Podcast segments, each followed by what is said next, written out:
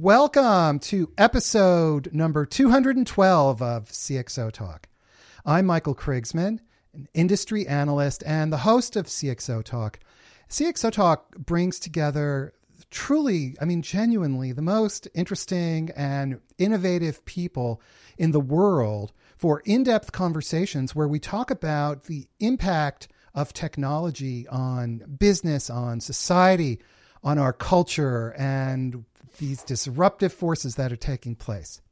I want to thank Livestream because Livestream provides our video infrastructure and they, man, they're really good.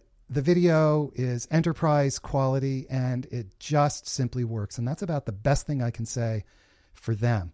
It's just excellent. Today's show, we are very fortunate to have with us Mike Sutcliff, who is the group chief executive of Accenture Digital. And Accenture Digital is a very large organization that's doing fascinating things. And uh, Mike Sutcliff, how are you? And thanks for being here. I'm great. It's a real pleasure to join you again and uh, look forward to the discussion. So, Mike, Accenture Digital, we have on our website that Accenture Digital has 36,000 employees and $9 billion in revenue. But I guess those numbers are old because you guys are growing, growing pretty quickly.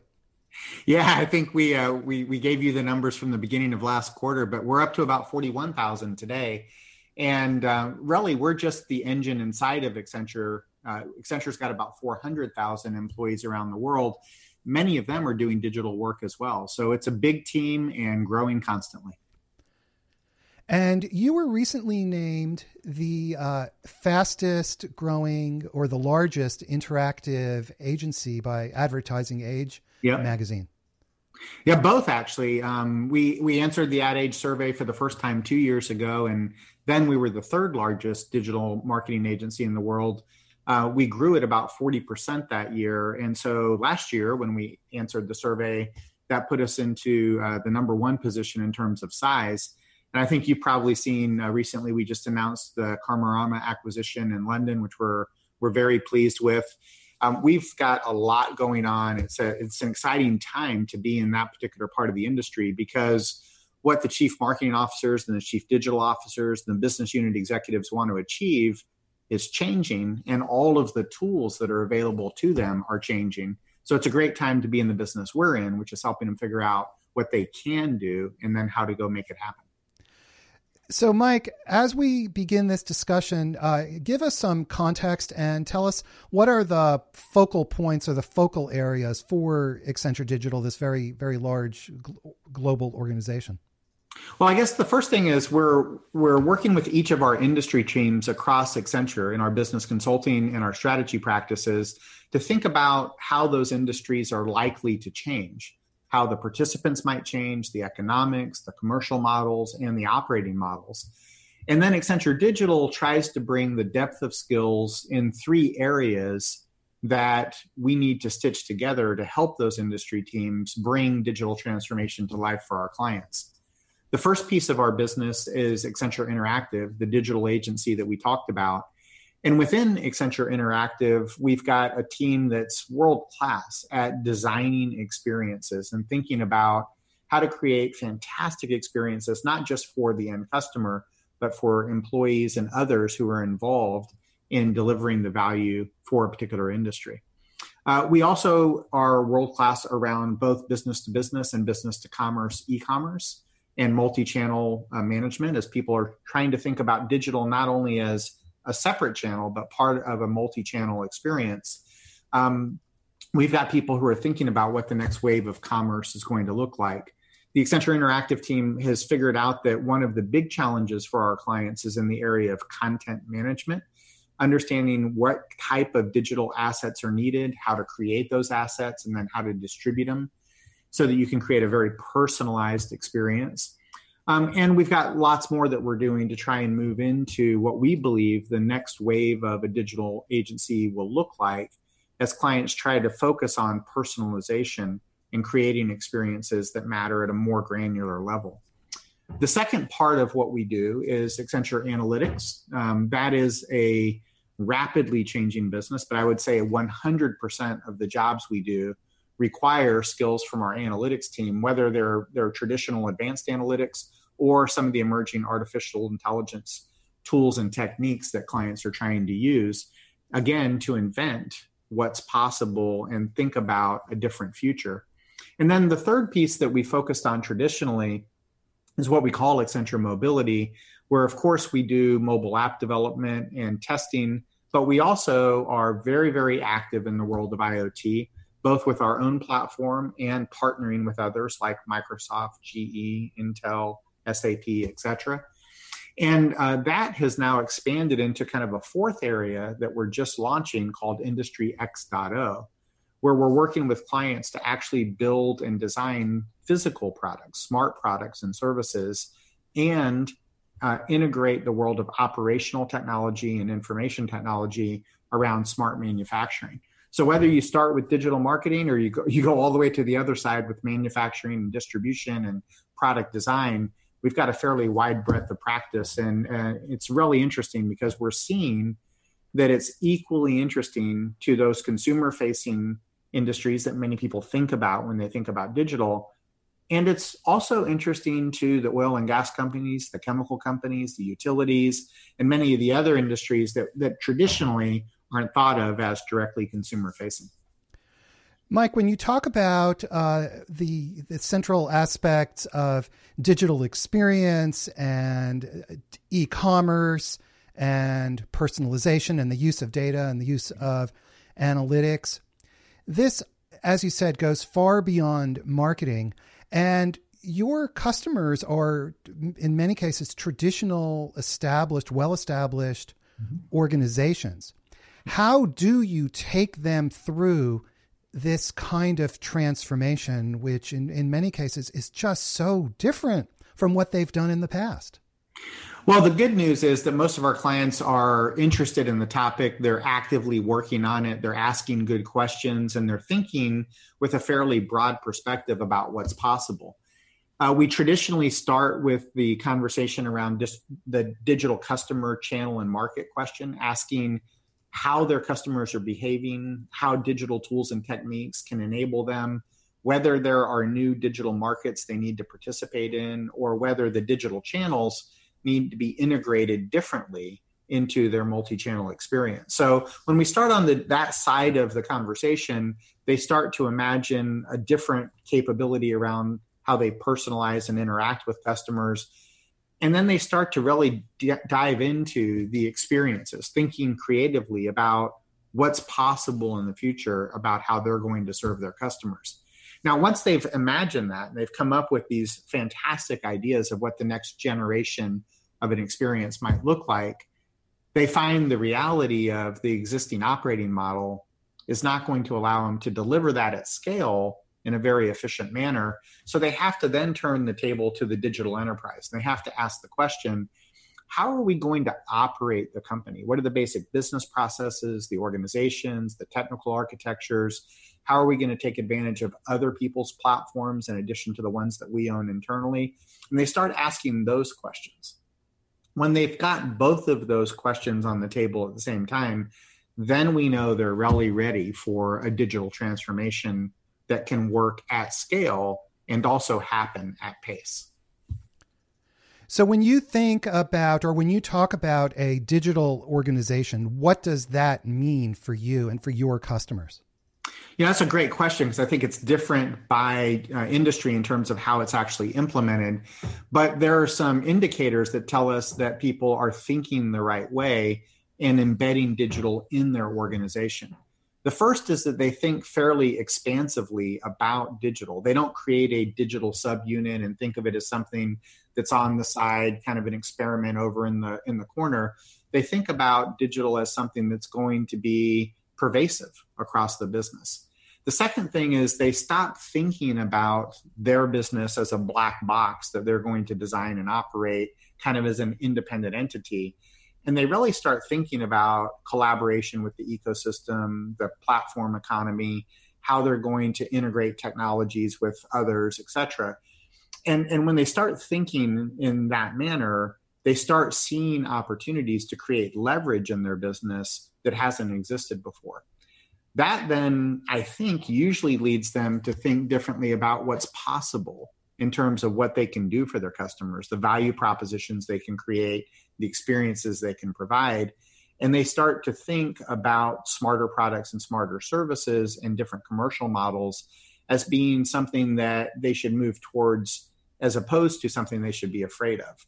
So when, when you when you ask what makes a, an organization digital, it's really their openness to a more um, uh, what I would call creative and thoughtful process about how they're going to create value for their clients and what the operating models and the, the tools and the techniques are going to be to get them there. So so the, so they're rethinking I hesitate to say from the ground up, but they're rethinking core principles of how they, what they're selling, how they're selling, how, what is their relationship to their customers, and and so forth.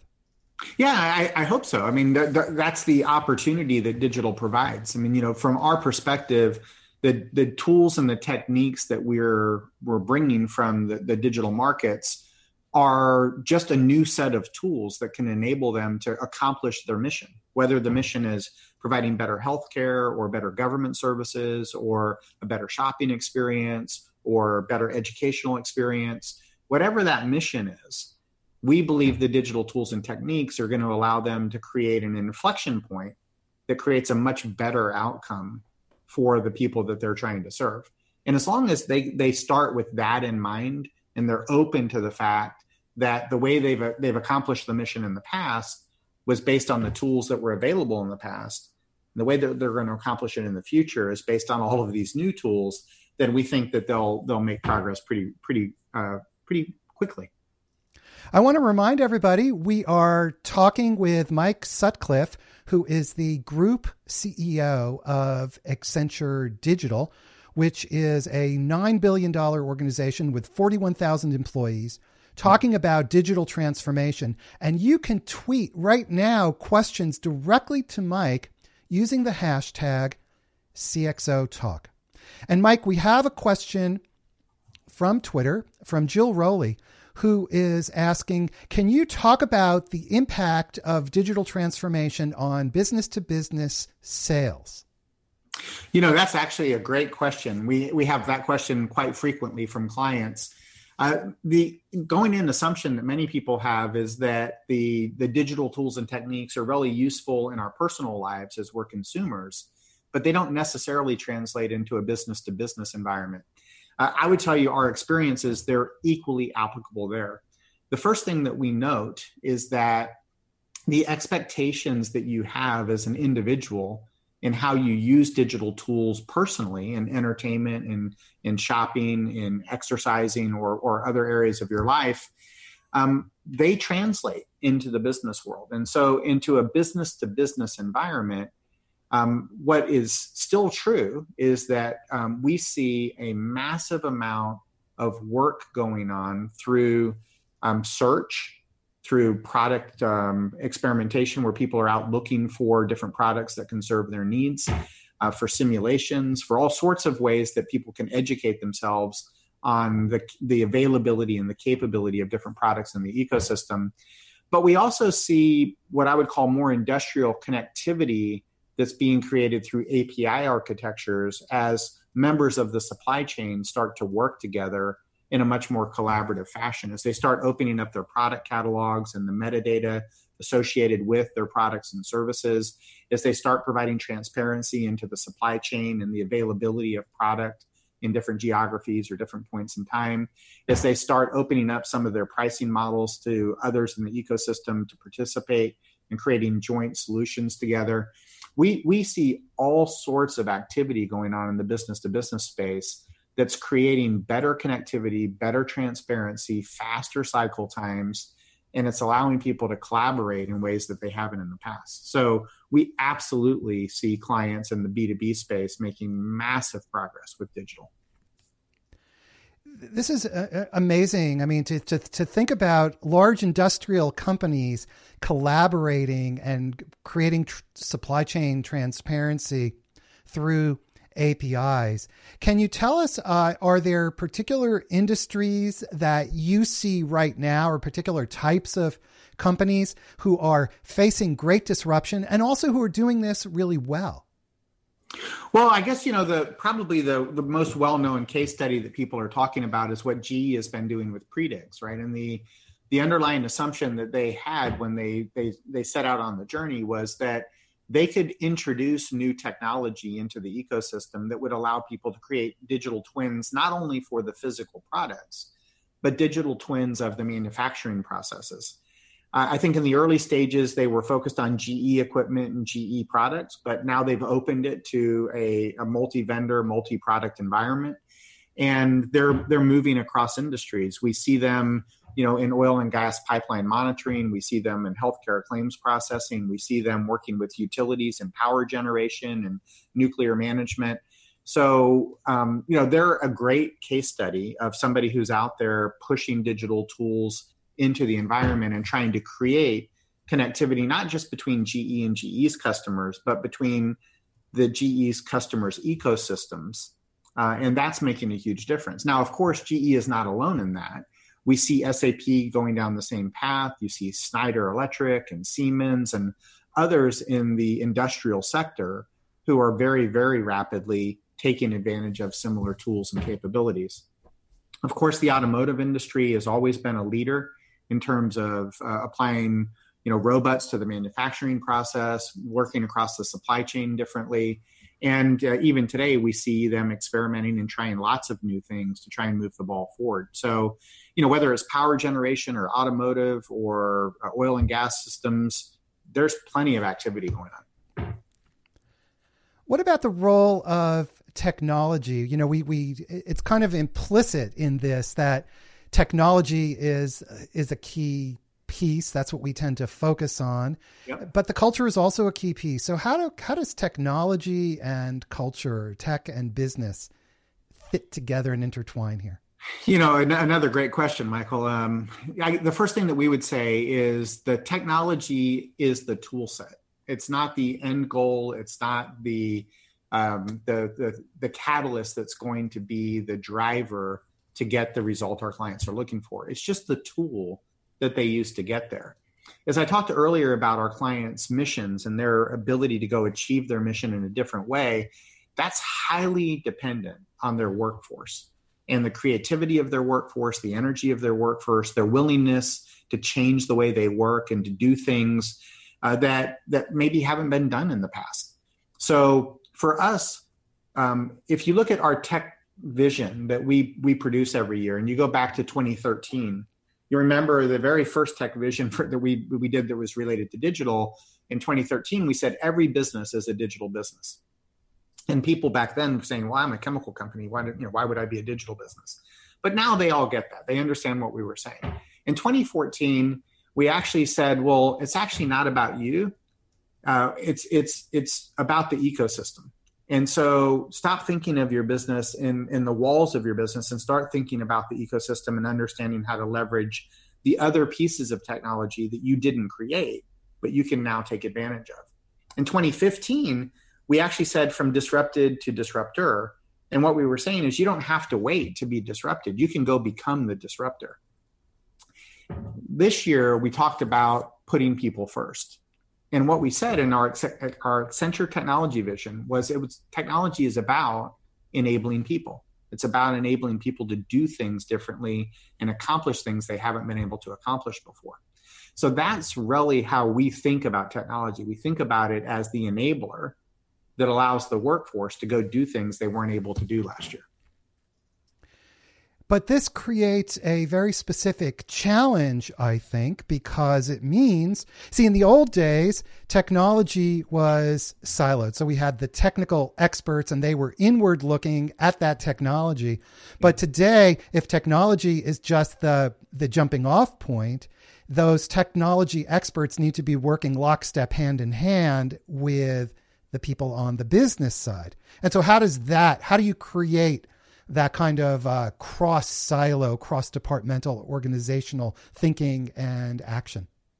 Well, I, I guess the, the there are a couple things that, that that come together. The first thing is that most of the IT organizations that we speak with are very conscious of the fact that they have to move past the traditional systems of record and systems of control into the new world of systems of engagement, right? Where they're working with the marketing organization, they're focused on customer engagement and, and creating and delivering different experiences. So, so they're part of the conversation.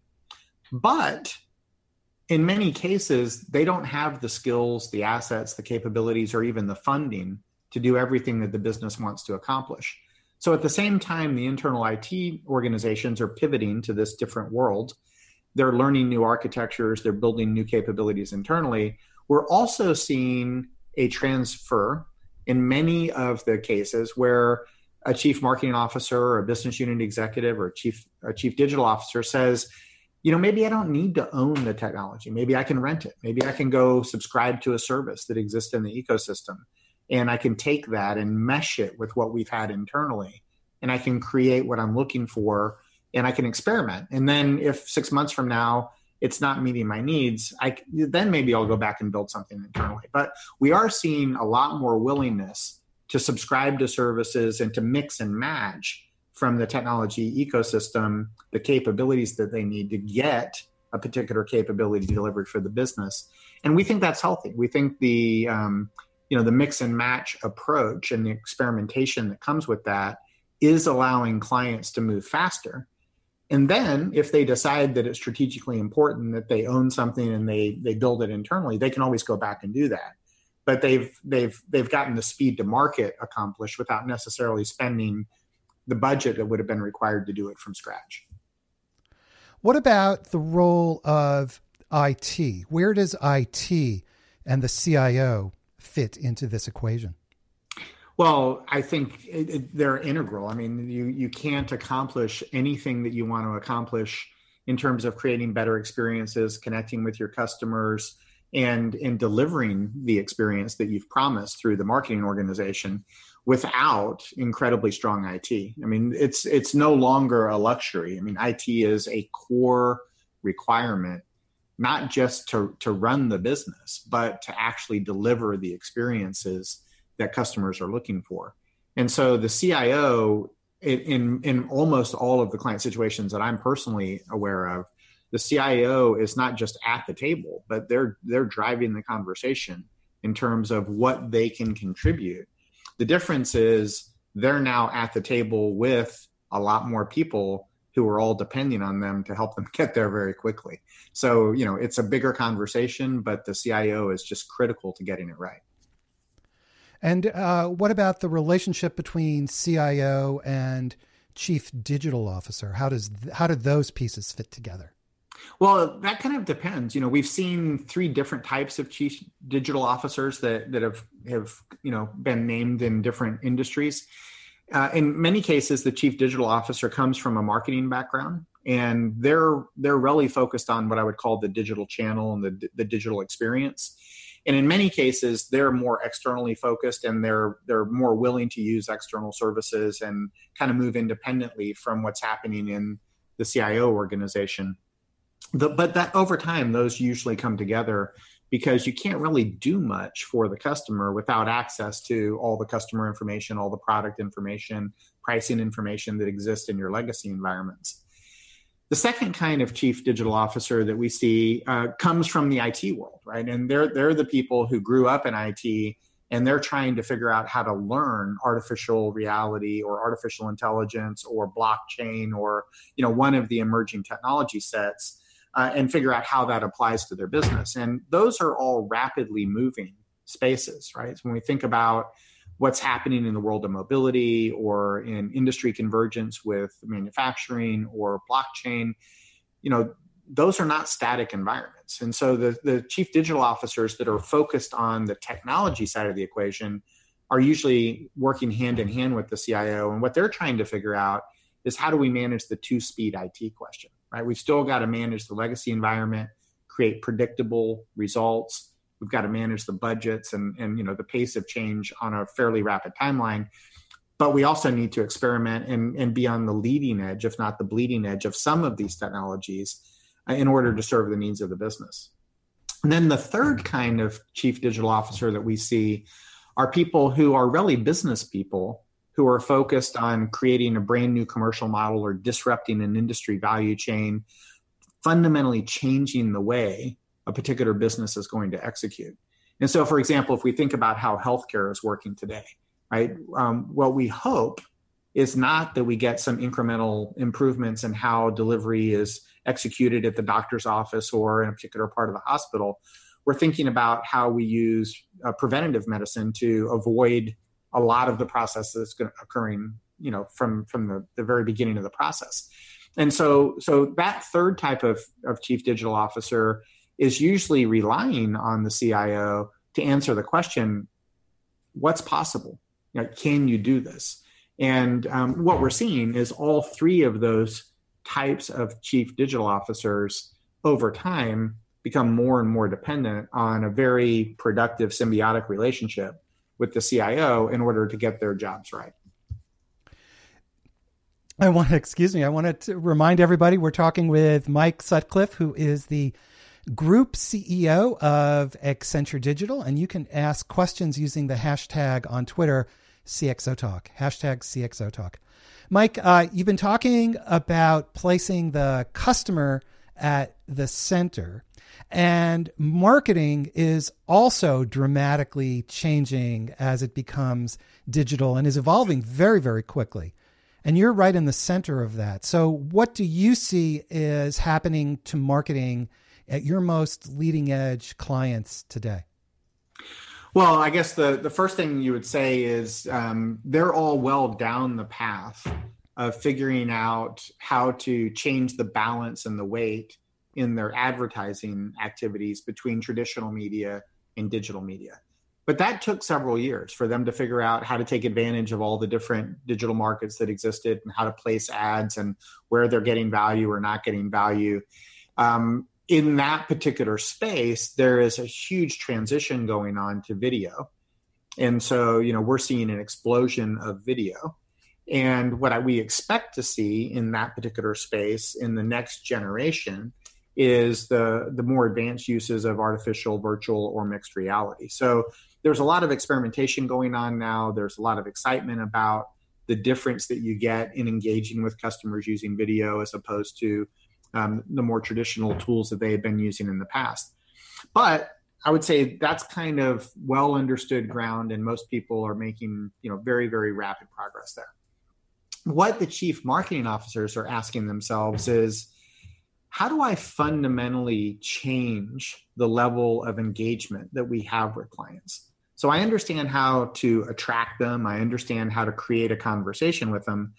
But what I really want to understand is how do I create an experience for them that's sticky, that creates loyalty and predictability in how I'm going to engage and, and hopefully creates a customer experience that they're just not going to get elsewhere. If you look at, for example, what we see AT&T doing today in the, uh, the, the market that they're serving, you know, we see them trying to change the value proposition, the experience with customers who are wanting access to video. So we've seen the launch of DirecTV Now and the promise from AT&T that if you're using AT&T mobility option, um, you know, you're not consuming your data plan. That's a really thoughtful approach in saying, you know, we're trying to create stickiness in a customer experience that our customers can only get from AT&T. Um, you probably saw the recent announcement that we made with Carnival Cruise Lines, where Carnival Cruise Lines is trying to imagine and then create the best possible experiences for anybody coming on a cruise from before they've stepped on the boat where they've thought about you know what's going to happen on the cruise what would they enjoy what activities while they're on the boat what activities while they're um, in a port. And then while they're actually there how do we make it seamless and easy? How do you avoid lines? How do you get rid of the frictional um, you know experience of trying to pay for things while you're in the, in different environments. And so they're thinking very very broadly about that customer experience. And that's what we're seeing cmos focus on because they're saying creating fantastic customer experiences starts with how do i communicate how do i sell how do i you know engage them and convince them to come and consume some of my products and services. But more importantly when they're here do they believe that they're getting something that they can't get elsewhere? That this is the most attractive place for them to come do whatever their intention is. And so for us, the chief marketing officer's focus has shifted from engaging and, trying to attract attention to say, no, we know how to do that. Now let's focus on how do we design and deliver an experience that delivers the promise that this brand stands for? And how do we make that so unique that we create better loyalty, you know, repeat customers, et cetera, because that's a much more profitable way to run the business. And that's what we see them focused on today. So unique, personalized experiences yep. that the consumer cannot get elsewhere. So how do these how are these leading edge companies creating these personalized experiences? Well, the first question is do they know their customers, right? So, you know, step 1 is really understanding the customers not necessarily the way they have in the past by segmenting the customers based on their demographics and profiles, but understanding their intentions and their behaviors. One of the concepts that we talk to clients a lot about is living services. Um, our Fjord Design Agency published a paper about 18 months ago on the concept of creating services that continue to learn about how a customer behaves and then tune the service so that it does a better job serving that particular customer.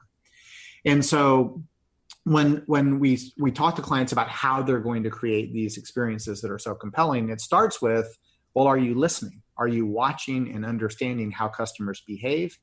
And are you understanding their intentions at a personal level based on not just their demographics but but their prior behaviors and interactions with you. And then have you figured out how to organize so that you can personalize the response at scale?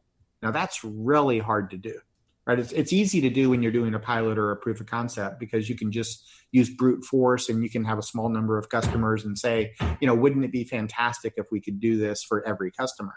The question is how do you do it for every customer and so one of the things we're working on right now is a, a um, pilot on how to treat patients who have diabetes and help them manage diabetes over their life so that they can have a healthier life with fewer side effects and be treated at a lower cost so that everybody's happier their healthcare providers happier they're happier their families happier etc um, that's a great example of a living service because every single patient is in a different place in the disease pattern. And every single patient has a different lifestyle and a different set of preferences. So it's trying to solve that level of personalization, but be able to do it for every diabetes patient in the world. That's the hard part. And you employ inside Accenture Digital, you have something like 1,300 data scientists. And so I have to assume that those folks are playing a key role in what you're just describing now. Yeah, and actually, as I said, we keep growing. Uh, you know, we've we've uh, we're now up to about eighteen hundred data scientists, and uh, they're they're all over the world. We have them focused uh, in groups that are that are focused on particular areas of expertise, um, like machine learning, and we have some that are focused on particular industries or particular problems that they're trying to solve. But uh, as I said, one hundred percent of the projects we do require people from Accenture Analytics to get involved because if you're going to do this at scale uh, you have to be providing actionable insight that people who are on the front line of serving your customers can actually use in their day jobs. And you have to do it in a way that makes it basically invisible to them. Uh, Paul Daugherty, who's our chief technology officer, when he talks about our point of view on artificial intelligence, he says, look, we're not trying to make superhumans. We're trying to make humans super. And what that means is we just want them to do their job in a way that's very intuitive. And we want to provide them the decision support and the insights in the normal flow of what they're doing so they can do a better job.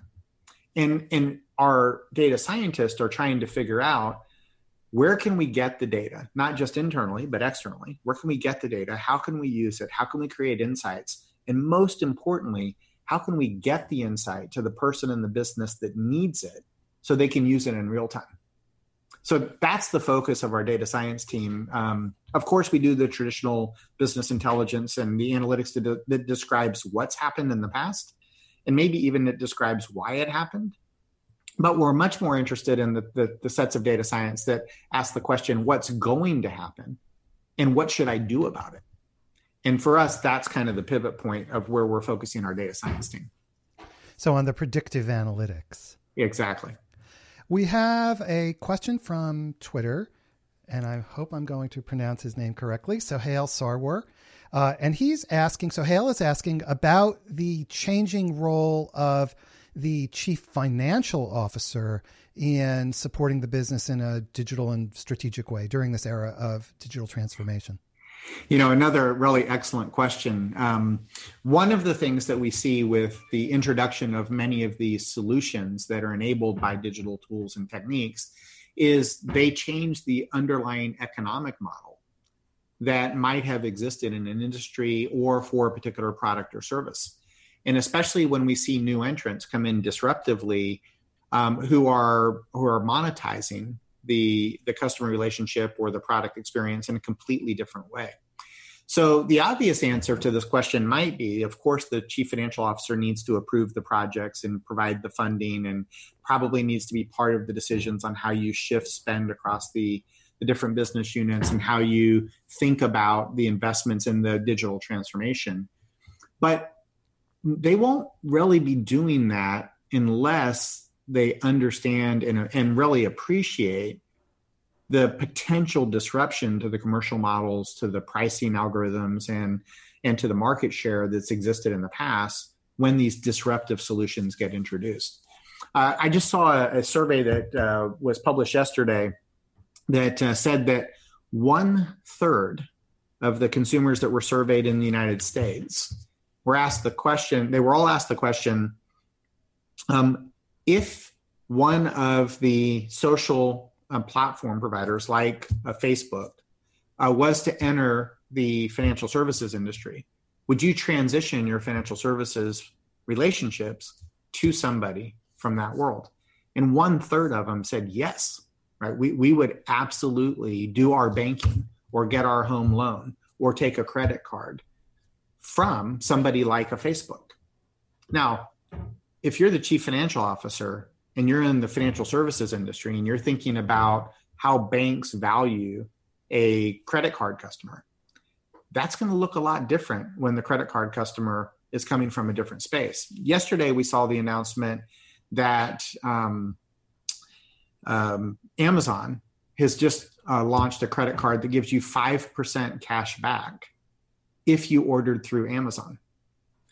Well, you know, if you're JPMC and you've been offering 2% cash back on physical mm-hmm. products, and now Amazon is offering 5% cash back if you order through Amazon, that's a fundamental disruption in the economics of the market you've been serving. So the question is Does the chief financial officer really understand where those disruptions could occur and how quickly it can evaporate the underlying economics that have supported the business model you're operating today. If they get that, then they'll be actively funding the investments in the digital transformation program because they'll understand what's at risk if we don't get this right.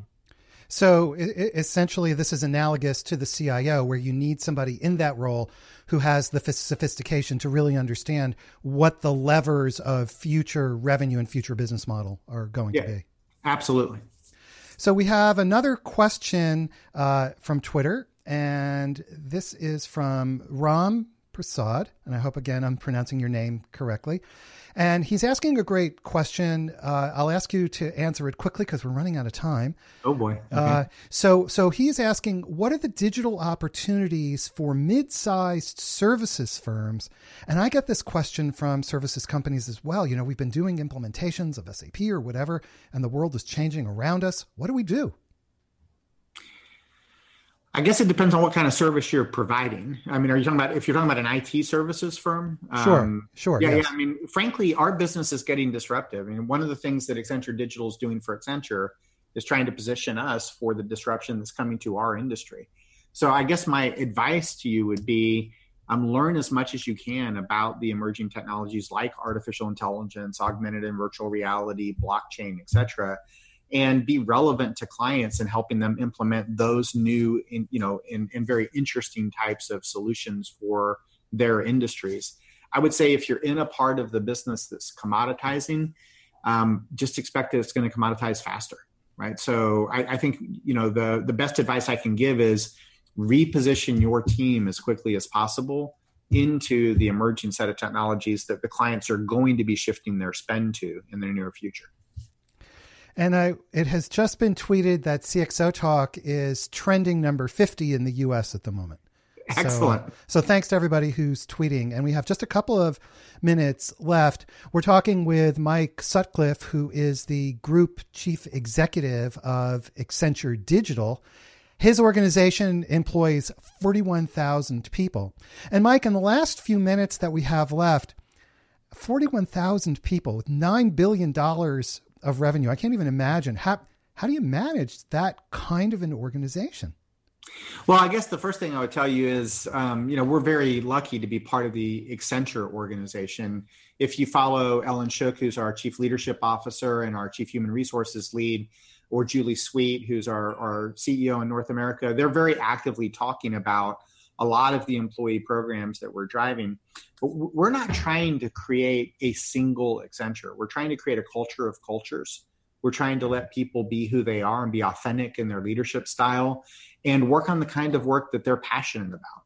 And so, yeah, we've got 41,000 people that are doing digital, but within that 41,000, we have, you know, creative people who are doing experience design at Fjord, and we've got e-commerce experts in Acquity, and we've got the new Karmarama acquisition over in, in London, which is our first move into the front end of creative services. And they're different, right? They, the, the people in Accenture Analytics think differently than the people who are doing the IoT work.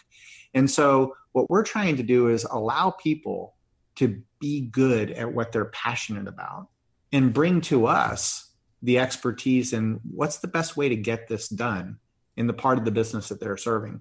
So that's what we're trying to accomplish. And we're, we're lucky to be part of an Accenture system that allows us to freely move people um, to the opportunities that they're going to be most passionate about. And um, as long as we do that, I'm confident we'll continue to grow successfully. How do you uh, ensure that these people are all working towards a common set of goals, common set of objectives? Well, I guess the first thing is just starts with our values as a company, right? We we talk a lot about the Accenture mission to help our clients change the way the world works and lives and improve the way they deliver their missions. And we're a very client centric organization. We want to do what's always in the best interest of our clients. So we try we spend a lot of time with our people from the day they join the firm talking about our values and what we're trying to achieve for our clients. And as long as they understand that and are acting on that agenda, everything else falls in place reasonably quickly. However, we have a lot of training programs. We literally offer literally thousands of training courses per year for our people. And everyone at Accenture has a coach who helps them understand what training to go take, how to manage their personal careers. And if they have questions, they've got somebody they can turn to to say, why does it work this way? How can I work more effectively, etc. So we kind of think of it as a team sport. We give the team some clear direction on what we value and how we expect them to behave, and then we let them go do what they do. And is this uh, is this the same pattern that you are observing in your most high performing clients as well? Absolutely. I, I absolutely think our, our clients are doing the same. They're recognizing the power of their people. They're open to the fact that it's not a top down command and control a process that gets the best out of people. So they're they're allowing people to bring fresh ideas and new ways of thinking to the table. And then they're willing to experiment to learn what works, what doesn't. So, you know, we're we're spending a lot of time right now, for example, testing internal crowdsourcing and seeing you know what we can learn from that and how that compares to what we do with external crowdsourcing. So yeah we're seeing a lot of clients who are equally interested in, in finding ways to open their culture and get the best out of their people. We have t- literally two minutes left. Okay. and in that two minutes would you summarize the your the essence of your distilled wisdom or experience on what makes digital transformation work and what are the key, say, obstacles or or impediments that that you've observed. Well, I guess what makes it work, as I said earlier, is a, a wide aperture in your thinking about what's possible. Right, uh, the digital technology is just a tool set to work with. The question is, what are you trying to do with it? What are you trying to achieve in your core mission? And if you're willing to rethink the operating model that you've used in the past because these new tools change the underlying economics of how you can do what you do we think you're set up for success i would tell you the things that that that are going to create barriers for you is um, if you try and do this yourself. I mean, this is a it's an ecosystem sport. The people who are winning are open to partnering with others in the ecosystem, um, and they're they're not trying to kind of tightly control their their corporate boundaries and their corporate walls. They're saying, hey, let's really think about being part of a supply chain and ecosystem that serves a set of customers and think about how we partner with others. And, and so if we can, you know, if we, if we can get clients in that mindset, we think they're, they're set up for success. The clients that we see struggling are the ones that are still kind of trying to tightly control and hold on to the way they've worked in the past. Okay. Wow. This has been a very fast 45 minutes. You've been, sure you have been watching episode number 212 of CXO Talk, and we've been speaking with Mike Sutcliff, who is the Group Chief Executive Officer of Accenture Digital. Mike Sutcliff, thanks again for taking your time and being with us. My pleasure, Michael. Thanks for inviting me today. Everybody, thank you. Next week, our show is on Thursday because we're going to avoid uh, the the uh, inauguration. And we'll be talking about the future of healthcare, especially focused on AI in healthcare. So please join us next Thursday, and we'll see you then. Thanks, everybody. Bye bye.